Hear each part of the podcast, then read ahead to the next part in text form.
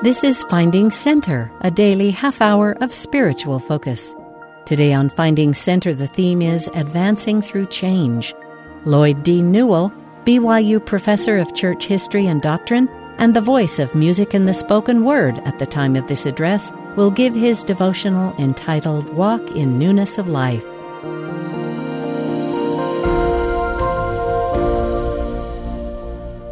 Well, good evening, brothers and sisters. It's nice to be with you. I've been looking forward to this for some time. I can't think of a more wonderful time of the year than Easter. And also, on a personal note, it's nice to be here with my beautiful wife and two of our other children who are with us tonight. And for another reason, it's nice for me to have more than three minutes. I only get three minutes Sunday morning. That's one, but two, tonight I hope I can say something that's deep in my heart. On Sunday morning, there's a limitation on what I can say because the message I write has to be more non denominational and, and universal and general. And so tonight, I can say what I really want to say about the Savior and about Easter and about our ability and the promise of change. Nothing is more beautiful than the beginning of a new life. I cried and rejoiced at the births of each of our four children. A new baby is so beautiful, so sweet, so tender. At such moments, the veil between mortality and eternity seems almost transparent, and the love of God is unmistakable.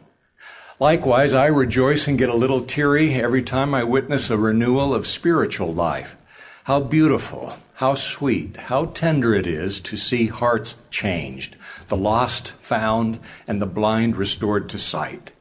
Though we may not understand how it happens, we know why. Because God loves His children. Rebirth really is as precious as birth. It seems fitting then that the Lord would use birth as a metaphor to describe the change that is made possible by the atonement of Jesus Christ. We may smile when we read Nicodemus's bewildered question How can a man be born when he is old? Can he enter the second time into his mother's womb? But in our own way, we have all wondered the same thing. Can I really change? After all the mistakes I've made, can I really begin again? Is there hope for me and for my loved ones? We've all fallen short and longed for another chance, a fresh start, a new beginning. We've all wished we could rewind time and try again. We all have weaknesses that may at times feel like an unshakable part of our nature. We hear the expression, there are no guarantees in life. But here is a promise you can count on no matter where you are or what you have done. We can change. We can walk in newness of life. That is the central message of the gospel, the doctrine of salvation, the whole point and purpose of life. In fact, it could be argued that this sublime truth is the gospel, the good news that Jesus Christ came to proclaim. Whenever God speaks to man through his prophets or directly, his main message seems to be either that we need to change or that we can change. My purpose tonight is to affirm just how anxiously our Heavenly Father wants us to believe that we can change, that we can believe in His atonement, that we can become new creatures. Christ is the ultimate expression of God's love. And I testify that He is the ultimate expression of God's love. Another equally powerful expression of that love is found in the many varied ways in which he urges and encourages us to believe in his atonement and access its power to change our lives. When the apostle Paul encouraged the Romans and each of us to walk in newness of life, he was speaking from firsthand experience. He knew what it was like to be born again. He was forever changed after his experience on the road to Damascus. That doesn't mean he was perfect or never sinned again. But something was certainly different after that experience. that could justifiably be considered a rebirth. He was a new man, just as zealous and committed as a Christian as he had ever been as a persecutor. But now he walked with a power and light and spirit that came from coming alive unto God through Jesus Christ, as he said it. When he says, even so we also should walk in newness of life, he is inviting us to walk with him in the converted newness he found in Christ. Such references to new life, along with the Lord's frequent invitations to be born again, suggest something of the magnitude of change He has in mind for us. This isn't a tweak or a touch up. The atonement doesn't propose some minor alterations. This is a reset. It goes even deeper than changing our actions, our nature, our disposition, our whole worldview and mindset become different, deeper, higher, holier. But the magnitude of the change required should not discourage us. Heavenly Father knew from the beginning that sending His children into mortality surrounded by opposition meant that we would slip up, we would fall and falter and sometimes not get it right. But He bids us to take this walk anyway because it is the only way we can continue to progress and ultimately become like Him. It was never part of God's plan that we should stay the same. The atonement of Jesus Christ saves us not by taking us back to where we once were, but by taking us to places beyond our wildest dreams. By accepting the Father's plan and rejecting Satan's, we recognize both the possibility that we would falter and the promise that we could progress. And we agreed with the Father that the chance of the latter was worth the risk of the former. So you see, the rigorous change required by the gospel of Jesus Christ is not meant to be disheartening or exhausting. It's exciting and exhilarating. The plan of salvation is the ultimate adventure. Perhaps you don't think of yourself as adventurous, but you are. Sure, you could have chosen the easy path, Lucifer's assurance that in exchange for your agency, he would make sure no one failed. But that was not for you. You stepped into the great unknown of mortality. You did it because you had faith in the Son of God and in the Father's plan for your happiness. Your testimony was what helped you conquer then, and it will help you conquer now. Our relationship with God is one of separation and restoration, of estrangement and reconciliation, of wandering and returning, of picking ourselves up where and when we have fallen, accepting the heavenly power of the Savior's love and atonement, and trying again to live in harmony with higher ideals rather than lower impulses. And let us remember that true conversion Walking in newness of life is a lifelong process. Paul was not done after his transformative experience. Even he had to stay with it day after day, striving in righteousness. The atonement works within each of us over time, little by little, day by day. That is why, in His loving mercy, the Lord commanded us to take the sacrament weekly. He knew that we would regularly need to repent remember, and renew our covenants. Rebirth, then, is not so much a moment as a mindset, an ongoing experience of the heart, the gradual accumulation of countless righteous choices built up over a lifetime. It is a daily decision to sincerely accept the Lord's invitation to discipleship. As he said, If any man will come after me, let him deny himself and take up his cross daily and follow me. The path of discipleship becomes clearer the longer we stay on it. It is a process that takes patience. Our efforts and desires are known to the Lord. He sees our steps of faith and obedience and perseverance, however small and imperceptible they may seem at times. He knows our heart, and we know enough of His heart to know that He loves us perfectly and continuously. God often refers to us as his little children, and He will patiently work with us as we falteringly try to emulate Him, just as we do with our own children. Elder Neal A. Maxwell lovingly reminded us listen to what Elder Maxwell says. Our perfect Father does not expect us to be perfect children yet. He had only one such child. Meanwhile, therefore, sometimes with smudges on our cheeks, dirt on our hands, and shoes untied, stammeringly but smilingly, we present God with a dandelion, as if it were an orchid or a rose. If for now the dandelion is the best we have to offer, he receives it, knowing what we may later place on the altar. It is good to remember how young we are spiritually. That's the end of the quote. The purpose of life is to grow up physically and spiritually.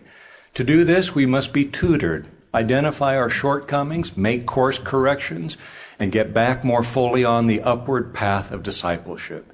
Speaking of heaven, our post mortal estate, President Dieter F. Uchtdorf said this Remember, the heavens will not be filled with those who never made mistakes but with those who recognized that they were off course and who corrected their ways to get back in the light of gospel truth. End quote. Of course, our Heavenly Father would prefer that we not commit sin in the first place, and the scriptures contain many warnings against seeking happiness in wickedness. But He also knew that we would make mistakes and would need a Savior. He knows how great the distance is between where we are and where He is. And for that reason, He wants us to believe we can really change. So the question is not whether we will trip and fall, falter and stumble, but rather how we will respond when we do. Will we pick ourselves up, dust ourselves off, and try again? Or will we give in to despair and disillusionment? Will we recognize our need for the Savior for renewal and redemption from this fallen state? Or will we surrender to the pull of the world and the allurements of the adversary? Elder Bruce C. Hafen put it this way If you have problems in your life, don't assume there is something wrong with you. Struggling with those problems is at the very core of life's purposes.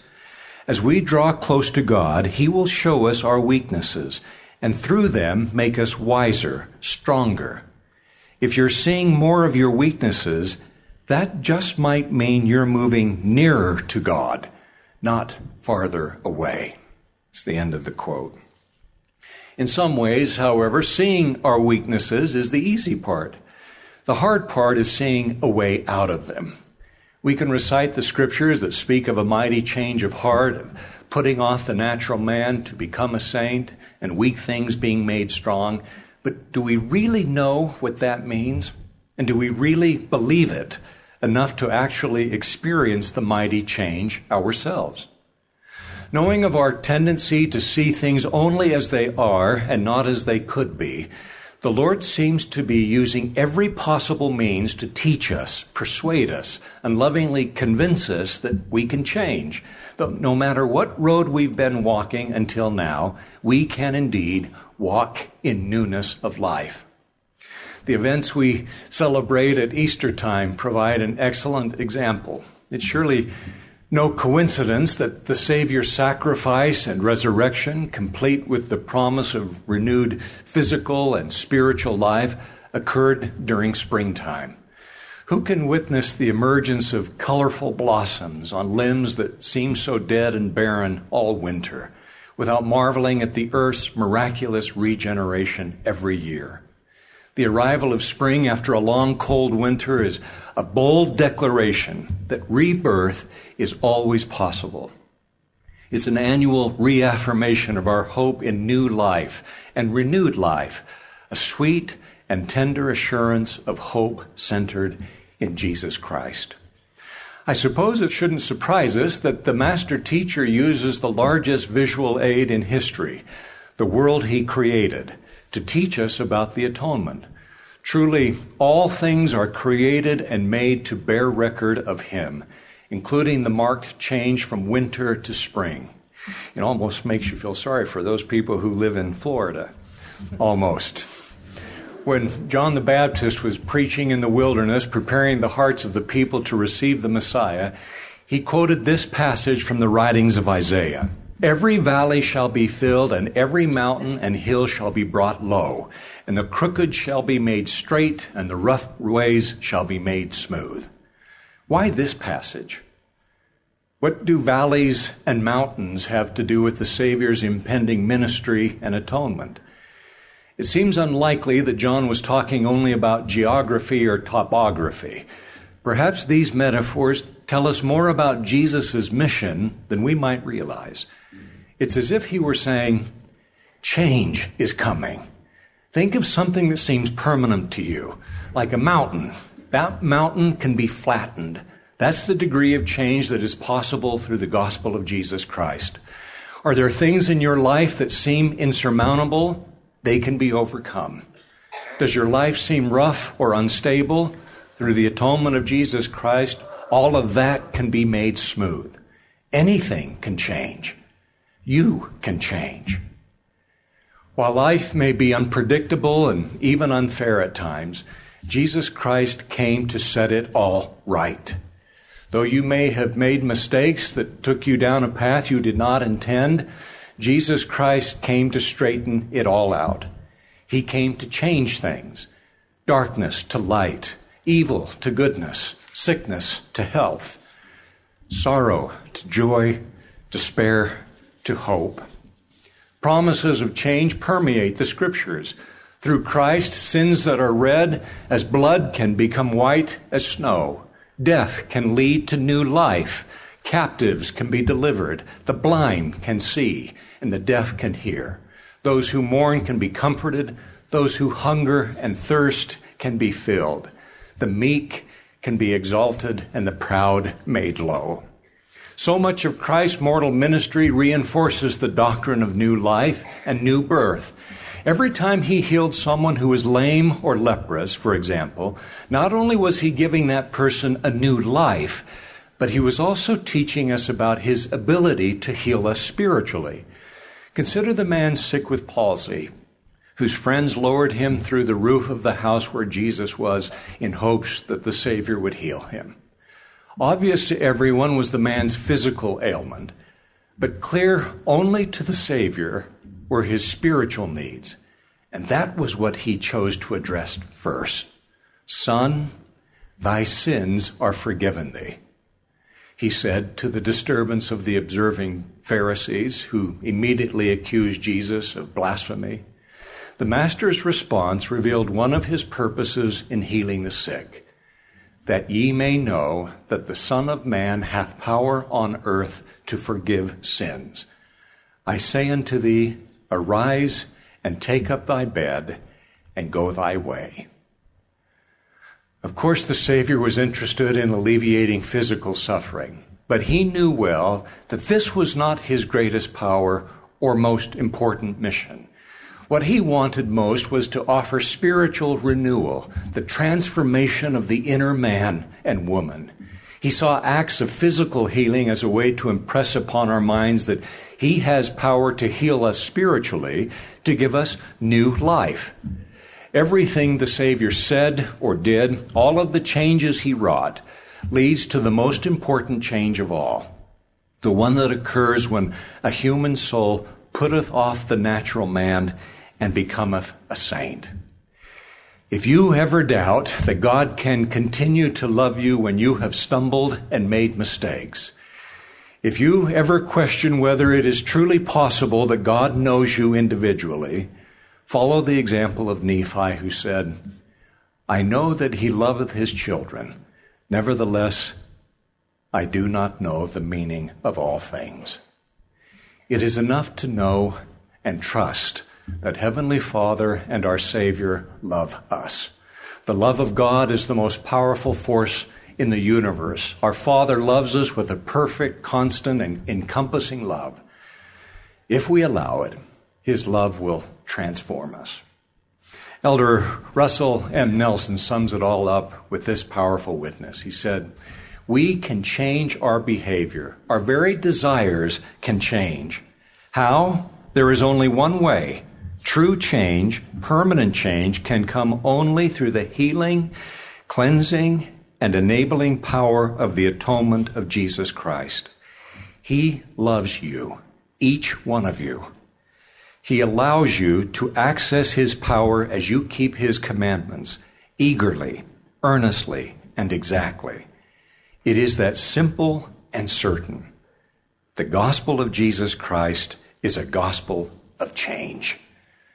That's the end of the quote. Now, most of us are familiar with Charles Dickens' A Christmas Carol. In this classic tale of redemption, the ghost of Jacob Marley, weighed down by the chains of selfishness he forged in life, visits his former business partner, the mean spirited Ebenezer Scrooge, to warn him about the consequences of his miserly ways. You all know the story. Because Marley sets in motion a series of ghostly visitations, all is not lost for Scrooge, who sees his past, present, and future and undergoes a change of heart. This heartwarming story resonates with us because it reminds us so powerfully that anyone can change. Even a callous old man who literally defines grumpy selfishness. If there's hope for Scrooge, there's hope for all of us. But there is a tragic aspect to this story that never fully gets resolved and has always bothered me. When you hear the word Scrooge, what do you think of? Merriam Webster's dictionary defines Scrooge as a miserly person, not a person who was once miserly, but who, when given a second chance, chose to reform his life and share his wealth with those less fortunate. Just a miserly person. Even though everyone knows how Scrooge's story ends, his name has nevertheless entered our consciousness and our dictionary as the embodiment of what he once was, not what he ultimately became. The poor Scrooge is immortalized for his abandoned past, not his reformed future. Now, perhaps the way we remember fictional characters in a Christmas story is of little consequence. However, the way we think of our friends, neighbors, and family members is vital. Do we sometimes define people in terms of who they have been rather than who they are or who they can become? Our ability to accept change in our own lives is tied, I believe, to our ability to accept it in the lives of others. When Jesus instituted the sacrament among the Nephites, he taught his disciples that they should not cast out the unworthy or even the unrepentant with encompassing love and an eternal perspective. The Lord exhorted his disciples to pray for those people and continued to minister to them. For ye know not, is what he said. For ye know not, but what they will return and repent and come unto me with full purpose of heart, and I shall heal them. Not long ago, I was at the temple when an ordinance worker approached me to say hello. He said, You don't recognize me, do you? I glanced at his name badge, and memories started to form in my mind. He reminded me that he was, uh, as he said it, quote, a rebel in high school. I began to slowly remember him. I went to junior high and high school with him.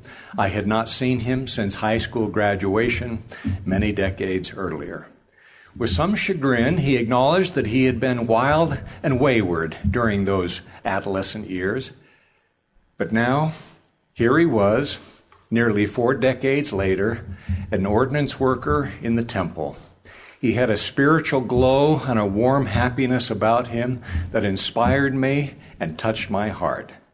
I thought once more how grateful I am for the gospel of Jesus Christ, the gospel of change and rebirth that empowers and enables us to walk in newness of life. Truly, nothing is more beautiful than seeing new life and renewed life. That hope and promise is centered in the Savior's encompassing love. May this Easter season reaffirm to our hearts and minds that lives can change, that people can change, they can even be reborn. Every time we see a spring flower, every time we read of the miracles of the Savior, and every time we see the miracle of spiritual rebirth in a loved one, let us receive the message our loving Heavenly Father is trying to send to us. He wants us to change. He knows we can change. He has prepared the way for us to change, and He will help us walk in newness of life every step of the way. In the name of Jesus Christ, amen. You've been listening to Finding Center. Join us every weekday for a half hour of inspiration and spiritual focus. Today's theme was Advancing Through Change. Lloyd D. Newell gave his devotional entitled Walk in Newness of Life. Speeches on Finding Center are often edited for broadcast. Find links to the full talks and access the rest of our Finding Center episodes on the free BYU radio app, available wherever you get your apps.